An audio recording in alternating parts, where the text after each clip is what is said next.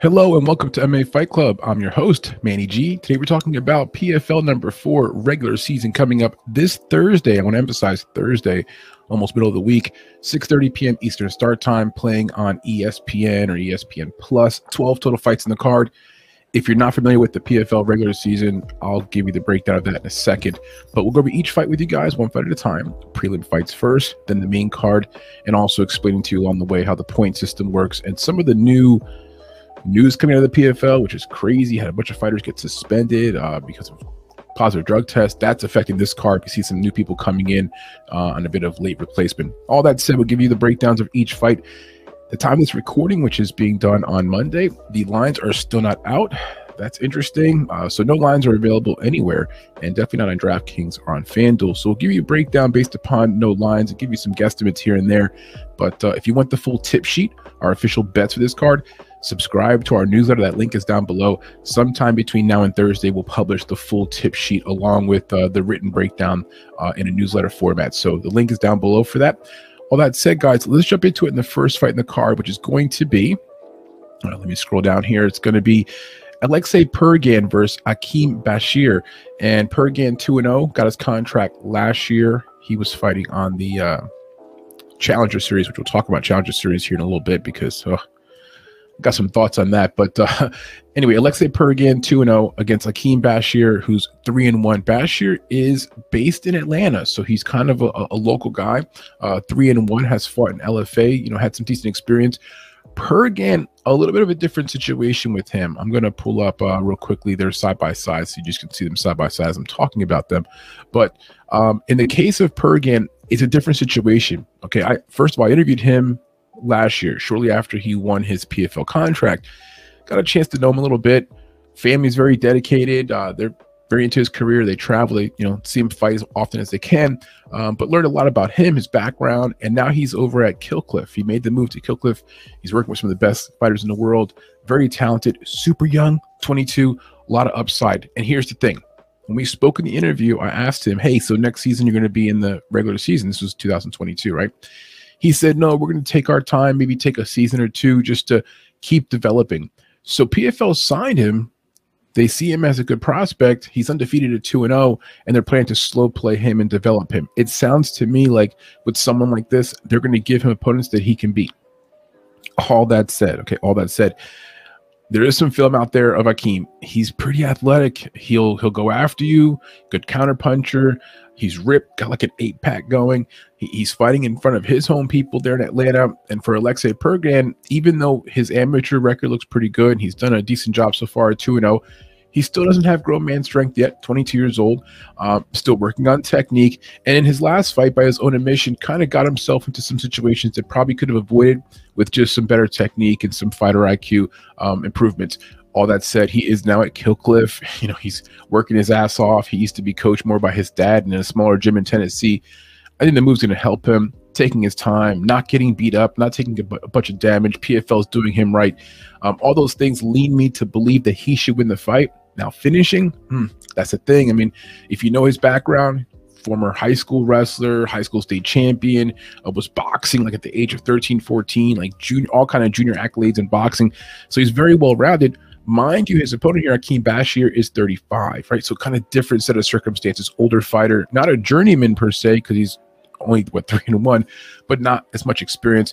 Just seems to me like the guy they're going to want to win here is going to be Alexey Pergin. I, I strongly believe the P F L, when they have their motives, they're looking to get their motives, you know, done. Now, where's the price going to be at? I imagine Alexey opens up around minus one seventy-five to minus, you know, one eighty-five, maybe even hits that minus two hundred mark.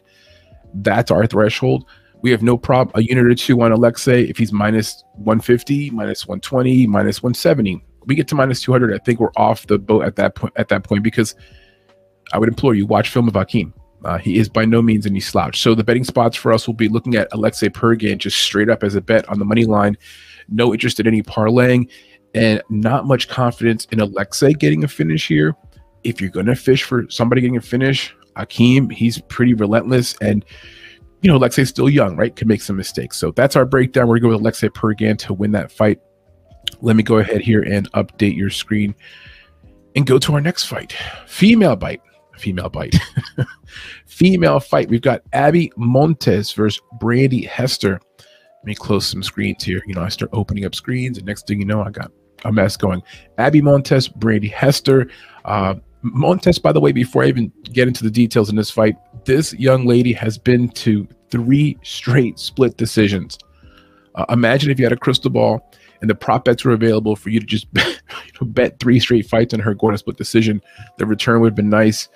What are the chances that she goes to a fourth split? I don't know, but um, we're going to play it just in case. We don't want to be the, pe the people out there who knew of this and then didn't bet on it. Featherweight bout, one forty-five pounders. Abby Montes, uh, three and two Mexican fighter versus Brandi Hester, who is zero and zero, based out of Atlanta. We do know that. This is going to sound harsh. This entire breakdown, we're going to go through some things about the P F L that, you know, I'm just going to educate you and, and take it for what you want. This is a problem. The P F L is not capable of sustaining a roster of actual fighters that are P F L caliber, or dare I say, like Bellator or or or any solid promotion. I think P F L is considered a solid promotion. Um, big names, you know, you've got the Jake Pauls and you've got, you know, Francis Ngannou. They can't fill these spots though. And here's an example: Brandi Hester, who's got no amateur record that we know of. We searched, did some scouring on the internet, couldn't find much. She's a plus three fifty dog. She's out of Atlanta, Georgia. You know, we have a profile picture of her. That's about it. For Abby Montes at minus four fifty, woof, you know, it, be very careful with something like that. If if that is the price tag. Right now, the price tag is, is showing that here on Tapology, but I haven't seen the lines yet anywhere else. If she's in that range, I would just be careful. Three straight splits. I mean, her fight against one or two of those fighters, I'm not going to mention the names, but some of those fighters she was fighting against, people thought she was definitely going to win. And uh, yeah, twenty-three years old, very young, making improvements, never been knocked out, you know, has pretty, pretty, dur pretty good durability. She should roll here, right? She should roll. Um, she should. Let me look over my notes here real quick. My notes here, uh, Montes by decision. Uh, all right, so yeah, I have a lot to read here. Let me read this off to you guys. So Abby, one and two in the P F L, looking to bounce back from consecutive split decision defeats. She's been in three straight consecutive split decisions, as we said before. Now, clearly is not doing enough, again, to convince the judges. That's, that's habit forming. You're not doing enough to clearly win the fight. You know what I'm saying? So her last win was a split decision, so she very well could be oh and three in her last three fights, could be on a three-fight losing streak. Now, you can flip that around and say she could be five and oh, Nonetheless, these these close calls are costing her. Um, Abby has more experience, has faced much better competition than Hester. She should win the fight. I want to emphasize should, because we know how this works, right? Um, let me get back to my notes here. And da, da, da, da, da, da. As for Hester making her professional debut, little to no, no information about her, no profile, age, no amateur experience, not even the gym, size. Those things are all eluding us. Um, this is a problem for the P F L. Again, we're having a hard time filling the roster. So look, this is also a byproduct of the of the whole positive drug testing thing. Now, I don't know of any females that um, tested positive, so I actually I guess it's not related to that. But the point is, they've had a lot of athletes test positive recently, and some big names like Thiago Santos and Bruno Capoloza. There's a trickle effect. Next thing you know, you're bringing people off the street, literally off the street, who have no record to fight. Um, in in in in a dream world, this lady comes in here, gets a first round knockout, gets a bunch of points, right? Makes the playoffs, and it's like, oh, a dream story. But it's not really. Uh, doesn't work that way, right? So at the end of the day, this is the hallmark now of the P F L. You're getting fighters that are very undermatched, right? And so we'll have a real wide line with a fighter like Abby Montes, who has no reason to be a huge favorite unless she's fighting a complete can who's not worthy. And so this is the P F L, is what they do.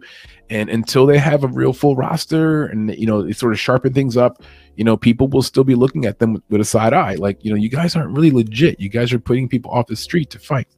The betting spots here: if the line exceeds minus three hundred, which looks like it's going to do that here on Tapology, we're gonna we'll place we won't place um Abby into a parlay. So she's beyond our threshold now at minus four ninety or minus whatever that is going to be. We will not parlay her there. Um if you have a book that offers split props, now's the time. hit, hit up Abby for a split, hit up this other lady for a split, play both sides, try it out, you know, ten, fifteen bucks on both sides. The over two and a half rounds in the fight going the distance are spots we do like. So I think we've talked enough about that fight. Abby Montes to win the fight by split decision. How about that? Just because. All right, so here we go. Taylor Johnson, Andrew Sanchez. Light heavyweight bout, two oh five pounders. Johnson, who goes by Tombstone, versus Sanchez, who goes by El Dirte. Um, nine and three for Johnson, thirteen and seven for Sanchez, three to the last five fights for Johnson, two and three for Sanchez. Uh, Sanchez out of Missouri now, thirty-five years old, six foot one height with a seventy-six inch reach. Trades out of TriStar for Johnson, six foot in height, so just one inch shorter, seventy-three inch reach. Out of American Top Team Portland, thirty-two years old, and uh, also based out of San Diego, California. Uh, based upon Tapology, they're showing us this is about a pick-em. That makes about sense. You know, a part of us is on the side of Johnson. A part of us is on the side of Sanchez. Um, officially, we're going to go with Taylor Johnson, then with a fight by decision. That is our prediction. Um, we're not going to go with Johnson with a lot of confidence, though. We're not behind him thinking that he's going to walk away with this. Um, Sanchez is a U F C veteran with plenty of experience. He lost in the final season. Um, uh, he lost in the finals of the season twenty-three of uh, Ultimate Fighter. I think twenty-three, right? Um, this fight will mark Sanchez's P F L debut. So for him, kind of coming full circle, you know, he went U F C, did all that stuff, and now he's coming to the, you know, coming into the P F L. Here's an example of a fighter who did not fight in the first uh, match or first, you know, episode of this season, and so he could not accumulate points. He wasn't in that, but due to a suspension, he slides in now to this regular season tournament, but at a big disadvantage, right? Because he couldn't have earned points last time. It's like it's like basically, you know, if you're going for the scoring title, and they're they're doing it by total points for the season, and you you miss some games, you can't make up for it. So from that standpoint, it's going to be interesting to see how that unfolds. Nonetheless, he does step in. Probably thought, heck, whatever. It's a long shot, but it's a shot to maybe win a million bucks, and maybe the P F L even hooked him up a bit. I don't know how to do it. So anyway, um, he lost in the, in the finale in the Ultimate Fighter, um, P F L debut right now. He's um. Um, he again didn't fight in the, in the first fight in the regular season. Um, zero points. The playoff pitcher.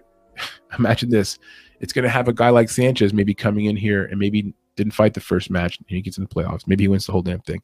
Um, it's uh, it's happened before too. Matter of fact, I'm thinking last year. Who was it last year that came in? It was a guy like Delan Monte. I wouldn't say Delan Monte made the playoffs last year, and he came in season mid season because we had a. a visa something. I think it was the one of the Russians and couldn't come over. Next thing you know, this guy makes the playoffs. So um it, yeah, it's just it's awkward. I like the format sometimes and then sometimes I don't. Um we're expecting that kind of scenario, for example, you know, with a few fighters. Not to mention, here's what ends up happening too on the flip side. Let me get off on a tantrum. When they bring in fighters who are not qualified, now Andrew Sanchez is qualified. The fighter though before this, the one we were just talking about, when they bring in fighters like Brandi Hester, it results in people like uh, Pacheco, Larissa Pacheco. She is going to walk, walk through those kind of girls. She's going to walk into another million dollar purse, and good for her, but it's going to look like that whole division is going to just be not for what, for who, why, what are you really watching? And so there's some, there's both sides of it. For people like Pacheco, she's like, forget it, bring him in here. I don't care. That's just, I don't have to even do anything. I can just go in there, not even break a sweat, get an easy win. The lines all jacked up. Pacheco would be like minus a thousand against a person like Hester, and so it's just they got to fix that. P F L, come on, man, get it together. Uh, for Taylor, makes questionable decisions, can have cardio dips. If if Taylor slows down late, Sanchez might be able to finish him with some strong round, not not finish him, but finish the rounds two and three strongly enough to get the favor from the judges. A key for Sanchez is to stay off his back. Johnson likes to put opponents on their back, and then from there, chew up time, eat up the clock. So for Sanchez, as long as he keeps it standing, I think he has a big advantage. The betting spots we like the most here are the fight going over one point five rounds, the fight goes the distance. Otherwise, we don't want to have much exposure in this fight. This fight is lined accordingly on Tapology, if that's accurate. It is about a pick-in based upon our analysis. We're going to go with Johnson. We just think that he gets a little bit, of, a little bit more control time. But if you like Sanchez, um, go for it, man. And if you like him a lot, the money line here is good because it's about to pick them. So you're getting some good returns, but we're going to stick with Taylor Johnson by decision. Again, P F L number four coming up this Thursday. It's a, a Thursday event. I saw that. I was like, wow, okay. I believe they were doing Thursdays back in the day. I mean, I could be wrong, but I kind of feel like a few years ago, Thursday was their thing. And it's, it was nice. It was like, oh, Thursday nights. We know we have uh, P F L those nights. Maybe they're going back to that model. Who knows? All right, so Impa Kasagani, a name you guys all recognize, of course, from his days over in the uh, U F C-er. Um, had his tour of duty there, had some problems with durability. That was his Achilles heel, right? Could not, could not stop getting knocked out. So um, Impa Kasagani versus Tim Caron. And you're like, who? Yeah, Tim Caron. Light heavyweight bout, two hundred five pounders. Impa Kasagani, twelve and three overall. Tim Caron, thirteen and five. So similar experience. Uh, not competition-wise, of course. Impa's a former U F C fighter. Tim Caron's coming in here. Uh, I believe, make, is he making his U F C? I'm sorry, U F C P F L debut? Um, off the top of my head, I don't know that. And uh, he, he is. He is. So uh, nonetheless here, the details, twenty-nine years old for Impa, five eleven, seventy-five inch reach out of Kill Cliff F C. Uh, one of the training teammates of my man down there, Alexey Pergin, out of North Carolina. He is the proverbial favorite here on the lines, according to Tapology, and that would make sense.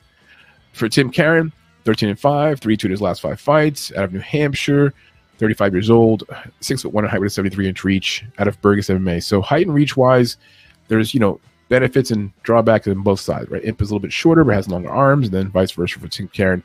I don't think that's going to be the biggest factor here. Power, baby. Power, baby. That's going to be the factor. So Impa by round one knockout is the prediction. Tim Caron's making his P F L debut as a result of the recent drug testing suspension. So he's another example of a guy stepping in, couldn't earn points first step, first uh, tournament, whatever. Now stepping in, hoping to strike gold. Hence Caron uh, coming in here looking to do, I mean, look, these guys have to win, not just win the fight, but probably get like a finish to catch up with the other fighters in this, you know, class, like Impa, who've already got a finish. You know what I'm saying? I just, in my mind. Um, Not to be mean here, but to be just brutally blunt, Caron has no business in the cage with Impa. Not right now, not tomorrow, not if, not even after Impa's had a few drinks and maybe even smoked on a blunt. Impa is going to tear this kid apart. And it's just sad that he has to take the fight like this because there's no buildup for him. We talked earlier about Alexey Pergin getting the buildup treatment. You know, he gets the contract, fight once a year, you know, build himself up. Not Caron. Uh, they're just going to feed him to one of their young wolves. You have to imagine the, the promotion likes Impa. Like, if Impa were to win the entire thing in that division, they're like, perfect, man. Former U F C fighter. This is exactly why they sign those guys, you know, because they'll put that all over the lead up to it. They'll have promotions. They'll have videos of him running, of him fighting, you know, the U F C and stuff. So, you know, don't don't put it by The, the P F L basically to be feeding him guys like this in a way to also help build them up. But this guy, Caron, he steps in. Uh, it's going to be tough for him. Impa has very legit power. He's going to look for early knockout. He's also in a three-fight winning streak, you know, getting things back together. The P F L has been a good move for him. Hasn't been for all the U F C guys, but a good move for him. So Impa, clear-cut favorite for me. Um, we're going to have our fingers crossed that he's somewhere in the range of minus four fifty-ish when the lines open on the books. Um, right now, according to uh, Tapology, he's in that range. Once he gets above that minus five hundred, five hundred threshold, that is our, like, nope, that's our cutoff line. So Impa by knockout, Impa by round one knockout might be some things you might want to consider for prop bets. But again, Impa by round one knockout is our prediction. Light heavyweight bout, two hundred five pounds. We move on. Chris Wade versus Ryoji Kudo. Featherweight bout, one forty-five pounders. Chris Wade, twenty-two and nine overall, two and three in his last five fights. Out of New York, thirty-five years old, trained out of Long Island M M A, very good gym, five foot ten high with a seventy inch reach. thirty-five years old, I think we mentioned that already, but just to be sure. Ryoji Kudo, eleven five and one, one and four in his last five. Looks terrible, but don't let that fool you. He's a pretty good fighter. He appears to be the dog based on Tapology, like minus two seventy for Wade, plus two ten for Ryoji. I, I guess that's about right. Japanese fighter, of course, thirty years old, five foot seven, about three inches shorter, seventy-one inch reach, one inch more in uh, one inch more in reach for for Kudo, and then out of Tribe Tokyo M M A. All right, let me just say this off the bat. Sometimes those the, the things like the one and four, and even for Chris Wade, right, two and three to last five, they can really throw you off. These guys are very good fighters. Um, both could win the fight. Um, both could be other guys in this division. If you've watched them fight recently, you're gonna you know what I'm talking about. They're good fighters, basically. I'm not just saying that. I'm not trying to, you know, just be nice. Let me get to my notes here. So Chris Wade by decision is our prediction. Wade's becoming hard to trust, though. Uh, he's two and three in his last five fights. Even more concerning, he was favored in both of the last two fights that he lost. And one of those like minus two fifty favored. The other one's like minus whatever, minus one seventy-five or something. Chris Wade should win this fight. Um, I, I think he's the one who's got more experience, at least at this level in the P F L, so on and so forth. He's balanced. He's got, uh, I think, some physical advantages in terms of how he wrestles, uh, very good cardio. But we also felt that way in his last two fights. you know, so it's like uh, there's that confidence factor now. We're losing some confidence in him um, because of recent fights. And it's not that he's not giving good effort. Um, I had his fight, for example, against Jenkins, like just got out wrestled and couldn't get out of it. And Jenkins, you know, pre-fight, Jenkins was like, "We're gonna fight on the feet, dude. Yeah, mano y mano." And next thing you know, you you know, Jenkins kind of pulled the fast one on him, and ultimately he was in a wrestling match with a guy that was better as a wrestler um, than he is, and he drops by decision. Now, if anything, Wade is super duper durable. That's one thing about him. He's not gonna get knocked out. He can take a punch. Speaking of which, now for Kudo, he gave Loughnane all he could handle last year, regular season, and actually put Loughnane on his ass at one point in that fight. If that version of Kudo shows up in here and can land a few shots and maybe at least wobble Wade, get the judge's attention, who knows what we have? And we've seen Chris Wade kind of fumble the bag. Uh, Ryoji Kudo is due, one and four in his last five, has lost some fights that he, he fought well in. He lost that fight against um, Loughnane. It was like a majority decision or something like that. So, you know, it may be where the dog play here. Not sure where the lines will be at against supposedly based upon Tapology. It's, you know, in that plus two hundred range here for Kudo. Could even swell even more. Wade's a, a, a bit of a fan favorite, at least for the P F L fans. He's a name we recognize. But uh, not a lot of confidence here on Wade. I'd probably stay away from parlaying him here, and I'll probably put a sprinkle on Kudo just to win. Um, for prop bets, fight goes to distance is something I'll be looking at. Again, Wade's very durable. So even if he gets cracked by... by Kudo, I think he'll survive it. And in terms of Wade's finishing ability, not amazing. Um, he's aggressive. He'll go after you, but he tends to find himself going to the scorecards. So I think the fight goes longer. It goes over one and a half, over two and a half, goes to full distance. But give me Chris Wade to win the fight by decision. All right, let's move on. Next fight's going to be Ty Flores versus Dan Spohn. Let me pull up their particulars right quickly here. Ty, Ty, Ty, and Dan Spohn. So I believe Dan Spohn is another one of the, like, hey, thank you for participating. We appreciate you. We're going to need you to show up here on Friday. Can you be ready? Or Thursday, I'm sorry. And he's like, yeah, boss, I'm ready to go. Like, a bunch of fighters get suspended. The, the embarrassing part of the suspension is that it involves so many big names. Like, it's one thing, oh, you know, a few, few smaller names. It's, you know, you, you can survive. That ain't no big deal, right? But it was some bigger names, you know? All right, moving up the card. Next fight, light heavyweight bout. two hundred five pounders, Ty Flores, who goes by Big Medicine, and Dan Spohn, who goes by the Dragon. Both these guys have actually flirted with the U F C, so I'd say they're, you know, similar caliber and obviously similar experience. We'll break it down for you guys here. We do like Ty Flores to win the fight, and we like him to win the fight by decision. The details: Flores, twelve and four overall, four and one in his last five fights. A favorite here at minus two fifteen on Tapology out of Denver, Colorado. twenty-nine years old, six foot three and high with a seventy-five inch reach out of Elevation Fight Team. For Dan Spohn, nineteen and eight and one overall, bit of a rough stretch recently. He's one, three, and one in his last five. He's a dog here at plus one seventy-five, according to Tapology, out of Columbus, Ohio. thirty-eight years old, six foot four in height, so one inch taller than Flores with a seventy-seven inch reach, about two inch reach advantage as well for Spohn. He's at a Ronin Training Center and Cambridge Martial Arts. As for our notes here, we like Flores by decision. Both these guys, like I said before, have flirted with the U F C. Spohn earned a round one submission on Contender Series. Then he lost in the finale of the Ultimate Fighter, yet neither of those things resulted in a U F C opportunity or an official one, right? For Flores, he lost on Contender Series by decision to Dustin Jacoby. Jacoby moves into the U F C. And unfortunately for Spohn, um, I'm sorry, for Flores, he does not. So both guys, like I said, have been on the cusp of uh, of the U F C. Those those were like a few years ago, but still, that's the highlight of their career, right? For Flores, he's five and one in his last six bouts, compared to the one four and one in the last six for Spohn. That includes a B K F C bout, by the way, for Spohn. He took, I think his last fight was a B K F C bout. Maybe the biggest indictment of Spohn's resume is the draw that he had a few years back. I think twenty twenty, twenty twenty-one, um, twenty twenty-one, I believe, against Sordi. All right, so Sordi was good back in the day, right? But after that fight, Sordi went on a four-fight losing streak, and he's now fighting for Jorge Masvidal's Gamebred promotion. So, yeah, for Emilio's, Emiliano, Emiliano Sordi, he just, you know, he, he was not the fighter he used to be, and that was the beginning of it. This, you know, this draw that he went to um, with uh, with Spohn, right? So we have some concerns about Flores as well. I mean, you know, he goes to decision. You know, I mean, that's one of the issues with him. Um, he's been, you know, he's also been knocked down and finished in round one on three occasions. Um, so durability, a bit of a concern for Flores. Got to consider that. Um, if he gets hit the right way, basically he's going to go down, put it that way, right? So can can Spohn hit the mark? Can he hit that right spot? I mean, anything's possible. It's mixed martial arts. Anyway, the bets here.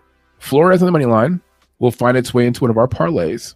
He'll also be, I think, a pretty good favorite here. I mean, minus two hundred or so is where they're at now. I'm not surprised he closes at mi minus three hundred or so. I mean, Spohn's recent record's going to get people way off of him and putting money into Flores. So like minus three hundred is where I think he'll be at. He'll be in some of our parlays, at least one of them, right?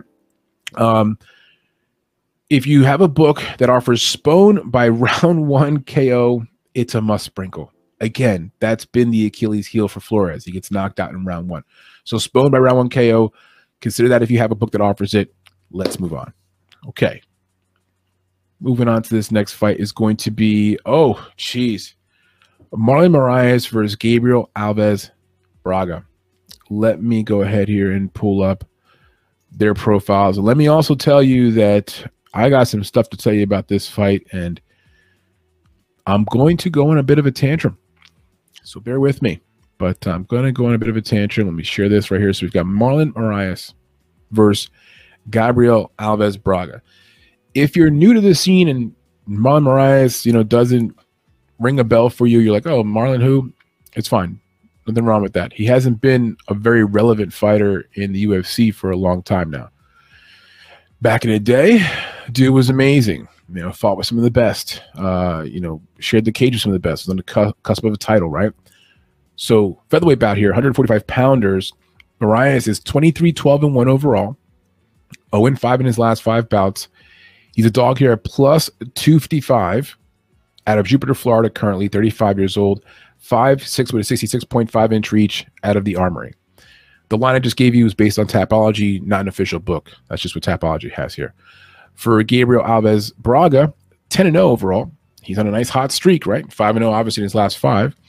He's the favorite at minus three fifteen out of Rio de Janeiro, Brazil, twenty-five years old, five foot nine in height with a seventy-two inch reach out of Tropa, Thai. All right, so at first glance, you're thinking, okay, one guy's getting a little bit older, thirty-five. You got twenty-five-year-old Braga. He's on a hot streak. Other guy's struggling. I see all that. We all see that, right? But let me let me explain you something. As my one of my old former coaches used to say, I had a, a Puerto Rican coach who had a very strong accent. He would tell me sometimes, he would say, let me explain you something. So let me explain you something, guys. Let me read this off to you. It's time, if you want to put the tinfoil hat on, now's a good time. Now's a good time. We could resonate together and see if we could share this, share this, this, uh, this mental image, and then be on the same page. So Marlon Moraes by decision. That is our prediction. How about them apples? We said it before and we'll say it once again. Moraes should not be cleared to fight. Whether it's the Gaming Commission, P F L executives, his agents, or family, someone in his circle needs to stop him from fighting. We fear that Moraes has sustained too many head injuries and is now risking significant long-term damage. Fortunately, he was finished due to leg kicks in his last fight. We can't stomach seeing him get concussed again. For Moraes, he's one and eight over his last nine. Over that stretch, he's been T K O'd seven times. The last time he had his hand raised was in two thousand nineteen via split decision. For Braga, he enters this contest off of his first P F L win and an impressive ten and oh record. He's fought in L F A and the U F E, U A E, excuse me, which are both reputable promotions. If there's a knock on him, it's his propensity to go to the scorecards. On one hand, he has displayed strong cardio. On the other hand, does he really want to trust the judges to give him a win over one of the P F L's golden boys? The P F L has a history of engaging in unethical business practices. They got caught trying to pawn off a pre-recorded event as a live event in two thousand twenty-one, which resulted in a betting scandal and a hefty fine from the Nevada Gaming Commission. How about Challenger Series this year? The Challenger Series this year was nothing short of a W W E event, with Ray Seffo playing the part of Vince McMahon. On several episodes of Challenger Series, Seffo picked fighters for the contract who didn't have the best performance. One episode, they gave a contract to the only female who didn't get the finish. And I'll share the screen with you guys who are listening on YouTube, and I'll blow it up for you guys here. This is an image from Tapology. So what I'm showing you here is something that you can see online as well. There were only four bouts that week of the event. I forgot what week it was. Okay, there were four, four, four, four, four fights. Okay. Um, as you see, I kind of highlighted some stuff here on the screen for you guys to look at. Of these four fights, Okay, the first fight between Michelle Montague versus Shaquita Amar Amador Woods, and we had a chance to interview Miss Woods. That fight ended in a rear naked choke in round number two. Michelle Montague did not get a contract. The second fight, which was uh, Jackie Cataline, she had a round one knockout. She was uh, just shy of a minus two to one favorite. First round knockout over Sienna Van der Veerdonk. Okay. Next fight, Evelyn Martins, who missed weight. So it was like, okay, look, you missed weight. We maybe can't give you a contract. They still let her compete. She still was able to be considered. Um, she won by rear naked choke in round number two over Jeslyn, uh, Jeslyn Michelle. So here we had three fights, three finishes. And then we get to the main event. And lo and behold, Amanda Levi wins by decision over a Mongolian fighter who you can look look at the fight and look at her prior fights. It's not that good. Had only two fights to her name professionally. They were clearly giving this fight to Amanda to help her, you know, get the win here. Um, it ends up being somewhat close. Now, rewind.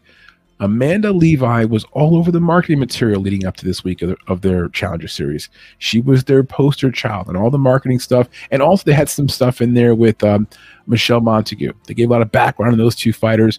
Nonetheless, lo and behold, the one fighter who was a minus two eighty favorite, a lot more favored than Jackie Cataline in the main event, right? Ends up getting the contract because, and because what? She won by decision? We had three people getting finishes here. And the post-fight, Ray Cepho tells you, oh, you know, blah, blah, blah, you know, I think she's more ready for the competition. Boo. That was foul. That was foul. We're not done, though. We're not done. So let's go down to this example. Look at this. And if you're looking at it on the screen here on YouTube, you can actually see it and you can actually sort of digest what I'm trying to explain to you. Week four of Challenger Series this year, you had four bouts in the card, right? Four total fights, all right? Marketing material had some fighters in it more than others. We'll talk about that in a second, but with four total fights.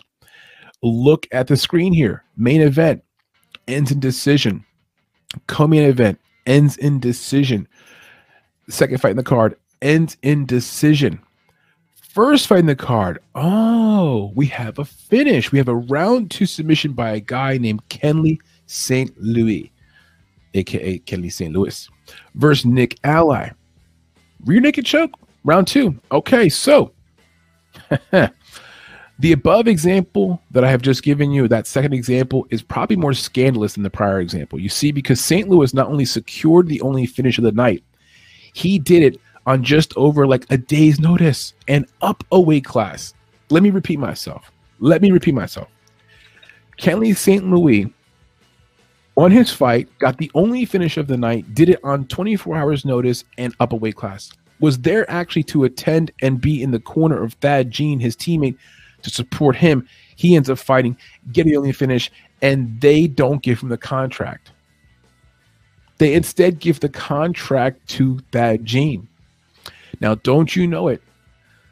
Look back at the marketing material leading up to the event. Who was the child? Who was the poster child for them? It was Thad Jean. We interviewed Thad Jean. Very, very cool dude.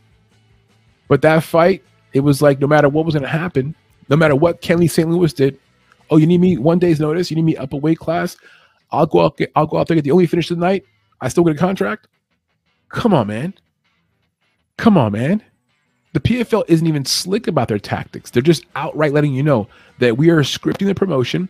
We have predetermined winners of the Challenger Series, and we have a business agenda that precedes all fairness and sports and whatever else. I'm telling you this because the P F L sees no boundaries when it pertains to their agenda. If if they want to give Marlon Moraes this win here, they will find a way to do it. Maybe to recoup some of their losses because he's having such a hard time in the transition and he keeps losing fights and former, you know, U F C fighter, they want him to do well. They'll find a way to get him a win here. And I believe he's actually going to get a win either way. I think he's he's due for a bounce back. I look back at the last fight here with, with Braga. There was some moments he was backing up. He was overwhelmed. Marlon Moraes is still a former U F C fighter. He still has pretty good grappling. If he fights a smart game plan, I believe he comes out of here with a win. But either way, P F L get it done for you. The betting spots we like for the most in this fight are going to be Moraes by decision. Fight goes over one point five rounds. And then you got to play Braga by knockout. you you got to do it. Um, that's been the the method that, that my man has been losing recently, right? So Braga by knockout has to be to consideration. All right, um, one last thing. Last time that Marlon Moraes fought, we had a whole like, hey, we're not going to bet in the fight because of out of respect for Moraes, and we just don't want to see him getting knocked out. We're probably going to take that same stance. Um, so the official bet tip sheet, you know, when it comes out, which would be sometime Wednesday night, Thursday, it may not have a bet on this fight at all, because I do meant what I said before. I just find it really hard to believe that this guy should be fighting. How gaming commissions, doctors, or whoever else is, is signing off on this is incredible. Look at look at his resume, Marlon Moraes. Dude's been like knocked out in seven of his last eight fights or something like that. It's just it's just incredible. But he keeps moving forward, and, and people don't stop him. Um, it's a shame. I, I pray that I'm completely overreacting and he has no long-term damage, but I don't want to see him get concussed anymore. I don't want to see him sustaining more brain damage. I don't think anybody does, but especially when you know the background, right? Amazing fighter. So next fight, Josh Silveira versus Delan Monte. And light heavyweight bout, two oh five pounders for Silveira, ten and one overall, four and one his last five fights. Opening is a pretty big favorite according to Tapology out of Florida. He's training at his American Top Team, top-notch gym, right? thirty years old. six foot one and high with a seventy-five inch reach against Delan Monte, who's seven, who's I'm sorry, nine and four overall, two and three in his last five fights. Big dog here, plus four hundred range. Out of Brazil, twenty-nine years old, six foot high with a seventy-four inch reach, and out of Evolucao, Evolucao, Evolucao Thai M M A. Ah, do the best I could there. All right, deep breaths here. Let's get into it and give you our details and what we've got. So, I got to tell you, um, out the shoot, I was like, oh, you know, Delan Monte's not so bad, you know. And then you look at the resume, and you kind of peel back some layers. You're like, oh. I don't have any quality wins yet. Um, Silveira by round two submission. That is our prediction. Because of their fighting tactics, both guys, their styles, it's likely someone either gets tapped out or gets knocked out. We're on Silveira due to his pedigree, elite training environment, and wrestling skills. For Monte, he's no pushover, though. He's flash finishing skills via submission and with his hands.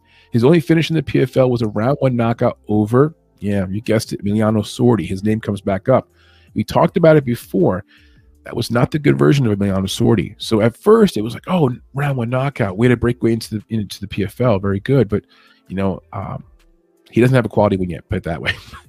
Silveira, a heavy wrestler with good submission skills. He had his per he had his perfect record snap last season with a loss to his teammate Akhmedov. Silveira has the physical tools to be something special in the P F L, and the promotion seems to be very high in the kid. He should take care of business against Monte. If there's one weakness in his game, though, he became very fatigued late in his fight against Akhmedov. Could that be a sign that he has conditioning issues? All right, betting spots here for this fight. We like the fight not going the distance, under two and a half rounds, and Silveira by submission, along with putting Silveira into a parlay. Again, at this price range here, we're getting to that threshold, right? minus six hundred. Oh, nope, we're out of there.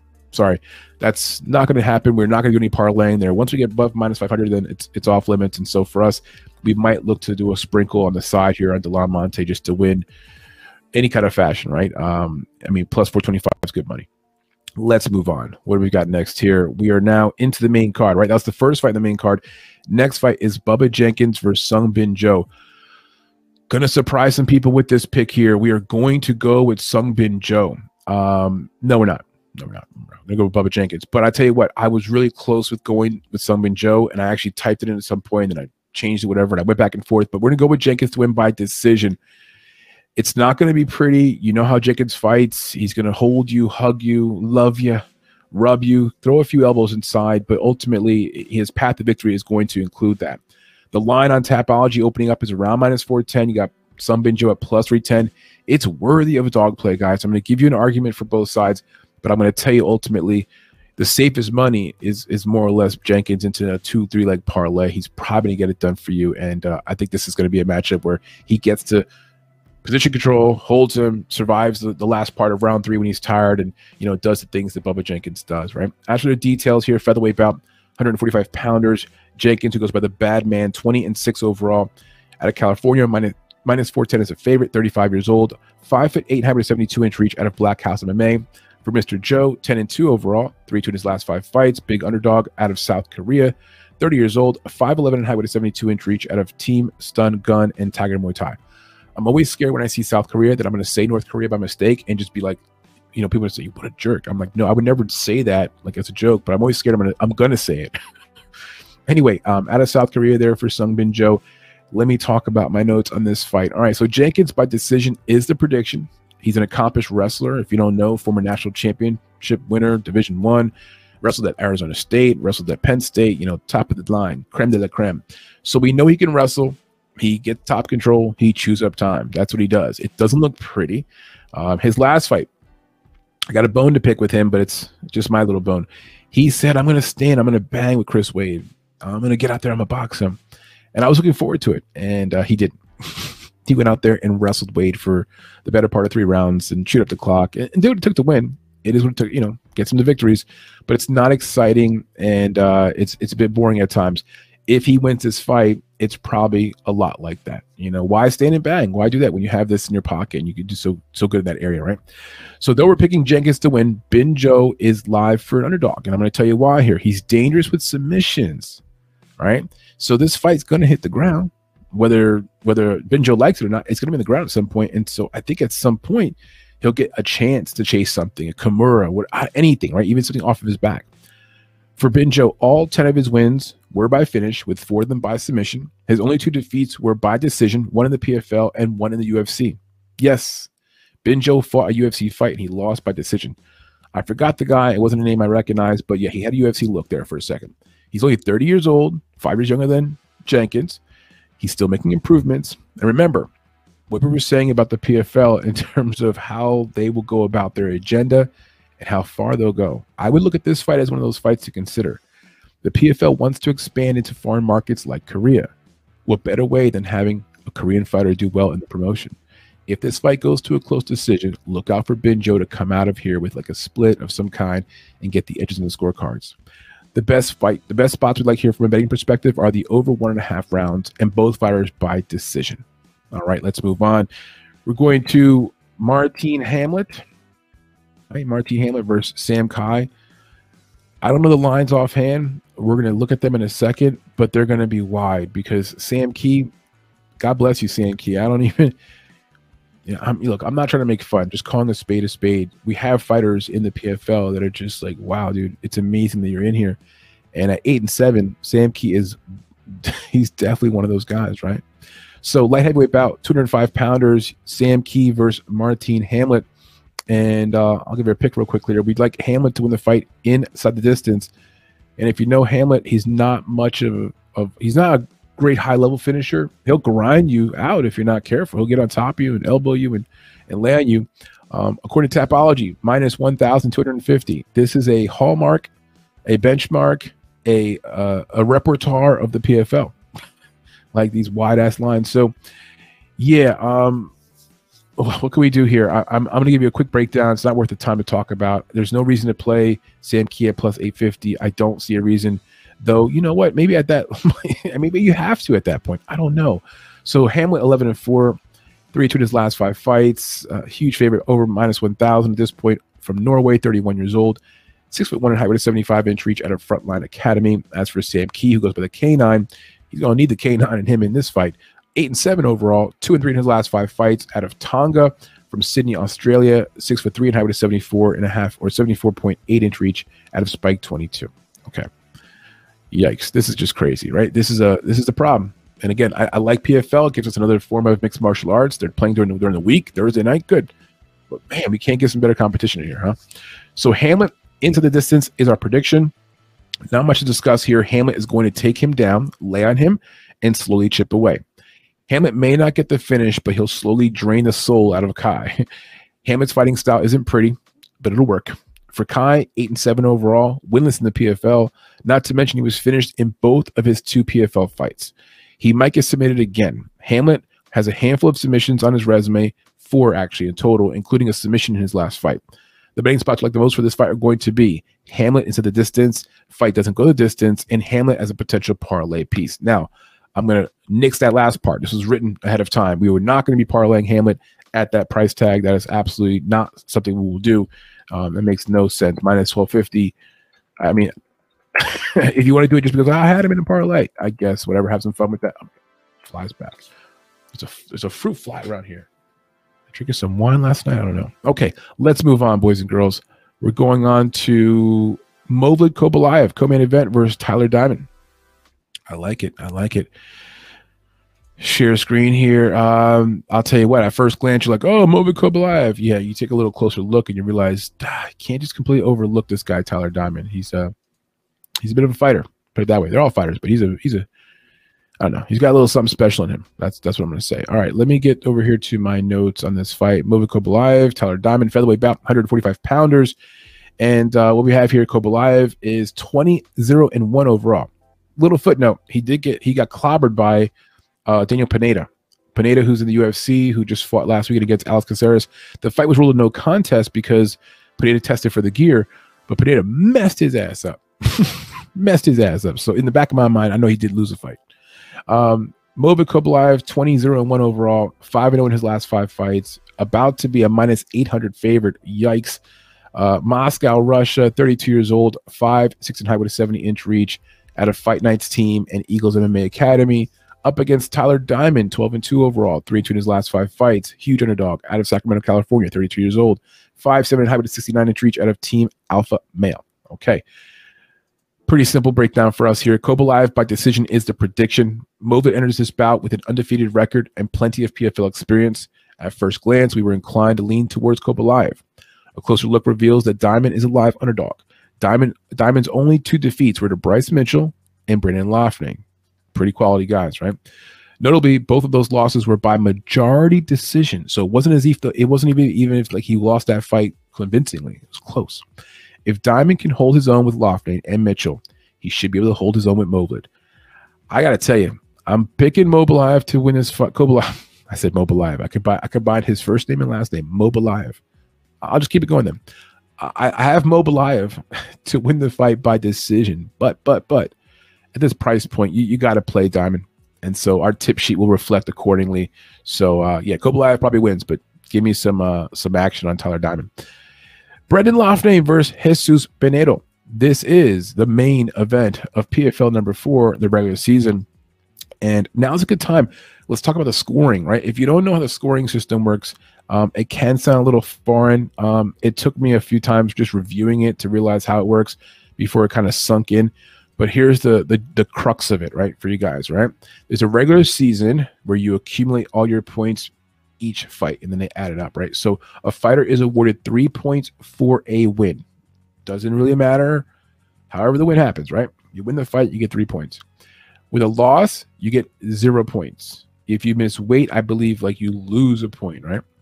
If a fighter wins the first round, like wins in the first round, I'm sorry, any kind of first round finish, they get three points for that. So if you were to win in round one and you got the win two, that would be six points total. If you got a win in round number two, that's two points. Two points plus three is five. And then if you get a win in round number three, that's one point, the one point plus three. So you can get four, five, or six points depending on how you win, or three points if you just win by decision, right? There's no extra points for finishing the fight.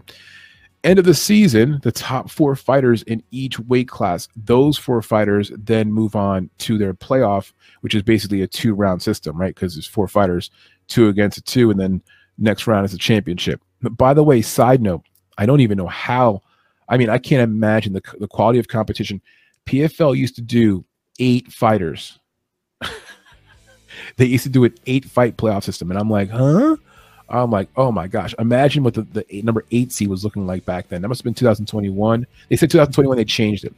But back in the day, they did something like that. And it's just like, I can't even imagine. Um, anyway, that's how the rules work for uh, P F L regular season. And then once they get to the playoffs, two-round tournament, the winner gets a million dollars for each individual class and, uh, and, a, and a temporary title, I guess. It's weird. They give them a championship belt. They should just give them a trophy or something. It's not really a belt. They don't keep it by any means. Go freaking fruit flies back. All right, let's get to it here. Let me put this screen up here. We're oh, wrong screen. I'm sorry. We had the right event. We had Brandon and, uh, and Pinedo. Okay, so featherweight bout, one forty-five pounders. Brendan Loughnane, twenty-seven and four. If you don't recognize, he won the crown for this division last year. So he won a million bucks, titled the whole nine, and pushed through a really tough season. He had a lot of injuries last year that he worked through. Kudos to him. He's a tough dude. five and oh in his last five fights. He's a big favorite here at minus five hundred range out of England, Manchester to be exact, mate. thirty-three years old. I don't know why I did mate. Mate is uh, is Australian. Uh, five foot nine with a seventy-one inch reach out of Manchester Predators uh, against Jesus Pinedo, El Mudo, twenty-six and one overall, four and one his last five fights. Out of Lima, Peru, he's a dog here, twenty-six years old and eleven months, six foot height with a seventy-four inch reach. So a little bit smaller in terms of, uh, I'm sorry, a little bit more reach in, in the side of Jesus, and also a little bit taller. That surprises me. You know, Brendan's a pretty tall guy, but um, I agree with the, this, this line coming out here on Tapology. I do think that Brendan Loughnane wins his fight, and I think he does so pretty convincingly. So Loughnane by decision is our prediction. Pinedo dropped his P F L debut by decision two months ago to Braga. It wasn't a bad debut, and he showed that he belongs in the P F L. Loughnane is a big step up for Braga, though. Not to mention, Loughnane enters this schedule, or this season, I'm sorry, with a much healthier body. Last year, just a little side note, he had some serious knee injuries, and it prevented him from being at his best. That's why early in the season, he had some knee wraps on, didn't look so well. He kind of got healthier as the season went on, and then, of course, crescendo with the title at the end of it. So this season coming in healthier, on the heels of a, a big amount of money to help him, you know, take care of his body better, uh, his lifestyle and everything. And it looks like he's the kind of guy who's actually going to maximize that, not just like rest on his laurels and now, you know, you know, get tired. Um, confidence, confidence is through the roof, right? So for Jesus, he'll do something very special here, a bit of a miracle to dethrone my man, uh, Brendan Loughnane. And so I just think Loughnane right now, he's at the peak of his career, good volume, strong chin. For Pinedo, he's likely going to be forced to work off the back of his foot. And that in itself is going to be step, setting up other problems as well. The keys to victory, though, for Jesus Pinedo, if he wants to win this fight, he has to circle away, avoid that forward pressure, and land good counter shots. If you recall last year, Ryoji, the early season matchup, Ryoji versus uh, Loughnane, Loughnane gets dropped. He gets tagged by Ryoji on a nice counter shot. That's going to have to be what Pinedo offers here. He has to do it more than once. Otherwise, it's going to just be difficult for him to outpace or outpressure Brendan when Brendan's coming forward on him, right? So betting spots I like the most for this fight are going to be the fight going over one point five rounds. The fight goes the full distance. We'll also toss Loughnane into a parlay if his money line price isn't exceeding minus four hundred.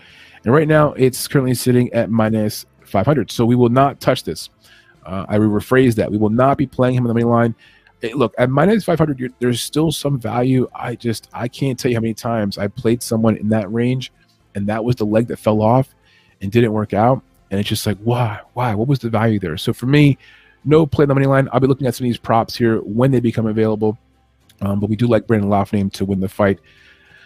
All right, so let me share this full screen here with you. So that's P F L regular season uh, number four.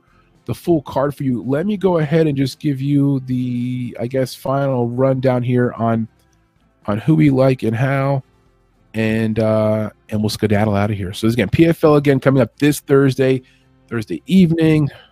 What time we got again here? six thirty p m Eastern time. All right, okay. All right, so yeah, main event, give us Brendan Loughnane by decision. Co-main event, give us Movlid Khaybulaev, also by decision. Tyler Diamond is definitely a live underdog. Martin Hamlet into the distance over Sam Kee. We're going to take Bubba Jenkins to win that fight by decision. But Sung Bin Jo, if you can get him by submission or or by decision, by split, something, something about this fight, Sung Bin Jo, um, ten and two, young prospect, former U F C experience, so on and so forth. I, I just think he deserves a look here. Um, we'll see what happens with the lines. For Josh Silveira, like him a lot here. One of my favorite picks on the card to win over Delan Monte. Moving down to the prelim card, we like Marlon Moraes to finally get a win here and to disrupt the winning streak of Gabriel Braga or snap his undefeated record. But give me Marlon Moraes to win this fight by decision. Ty Flores by decision is the pick there. Then moving down, Chris Wade. We're going to take him to win the fight by decision. But, man, I'm very worried about that. We're not confident. Impa Kasagani, we have him getting that win by round one knockout over Tim Caron. Moving down, Taylor Johnson. I might end up flipping on that pick. The more I think about it, I think I might flip on that pick at some point. Um, him and Andrew Andrew uh, Sanchez, I mean, I'm just not so confident in Taylor, but I have Taylor here initially. Uh, a very close edge here by decision. Moving down, Abby Montes. We do like her a lot here. She's fighting. I don't know who she's fighting. Literally, I don't know who is this person. So give me Abby Montes with the fight by decision. It, and you know what? In Abby Montes fashion, she'll make it a split somehow. Alexey Pergin, have him winning the fight. There's a but there. You know, I think Akeem Bashir is pretty good, but according to my little chart here, I have him as a very confident pick, and I just, the pedigree and stuff and where he's training at. Guys, that's P F L number four for you, the full card breakdown, our, our sort of our analysis, some betting standpoints that we might be, you know, attacking. For the full tip sheet, though, again, you're going to want to go ahead and subscribe to our newsletter. That link is down below. It's uh, actually, I'll put it here for you on the screen as well. And there's a free version and a paid version. Um, if I can, you can hear my little spiel here for a second. If you subscribe to the free version, you'll get, for example, what we just did. You'll get the full entire layout of that prelim for free. That's free. All free subscribers get the entire prelim card breakdowns in written format for all the stuff that we offer. Now, for the main card and for the tip sheet, you do have to be a paid subscriber. That's five dollars a month. There is also a free trial. Try the free trial. In the free trial, you can go ahead and get access to all those things for, I think it's like seven days. And by doing the free trial, you go ahead and kind of see what we offer, how it works, our tip sheet, so on and so forth. Um, might be something you like, might be something you don't like. Or maybe you just want to donate five dollars a month, which is what it costs to our newsletter, because you like our channel, you like our content, you want to support what we're doing here at M A Fight Club. I don't know. However you see it. But there is the link down below here. Subscribe to our newsletter if you want to get a nice, cool newsletter about mixed martial arts. And I do want to mention also we have a new co-writer or co-host of that newsletter, and that's Haley. Haley will be writing a column once a week about something in the world of mixed martial arts. It could be a play-by-play of a fight or something in that way, or just her opinions, her opinions on a fighter fighter. Could be something outside the octagon, something inside the cage, a fight, a fight outcome, split decision, Kai Kara France versus Albazi. um, Her columns will be free for the first few weeks that she's joining us, and then eventually will become part of the paid content as well. But uh, yeah, check it out. The link's down below. Also, follow us on the socials, Twitter, Instagram, uh, obviously here on YouTube, like and subscribe.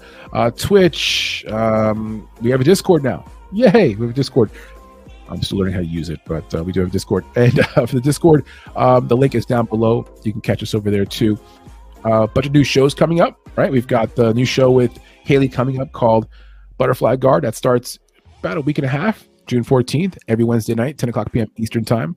This Friday, you catch me at eight o'clock p m Eastern time to nine o'clock p m Eastern time for M M A Happy Hour. I will be without my co-host Monique Yip this week because she's going to be in Vancouver at the U F C two eighty-nine. Um, what else we got going on here? Breakdown videos for U F C two eighty-nine are coming out this week as well. Newsletter content also coming out this week for the newsletter subscribers.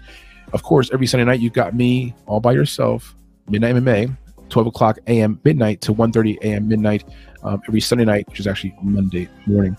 So a lot to, a lot to you know, un unfold for you guys this week, and even more content coming up in the upcoming week. So thanks for joining us. I appreciate you guys being here. Again, thanks. If you're here already, just like and subscribe. It won't hurt you. All right, guys. Deuces.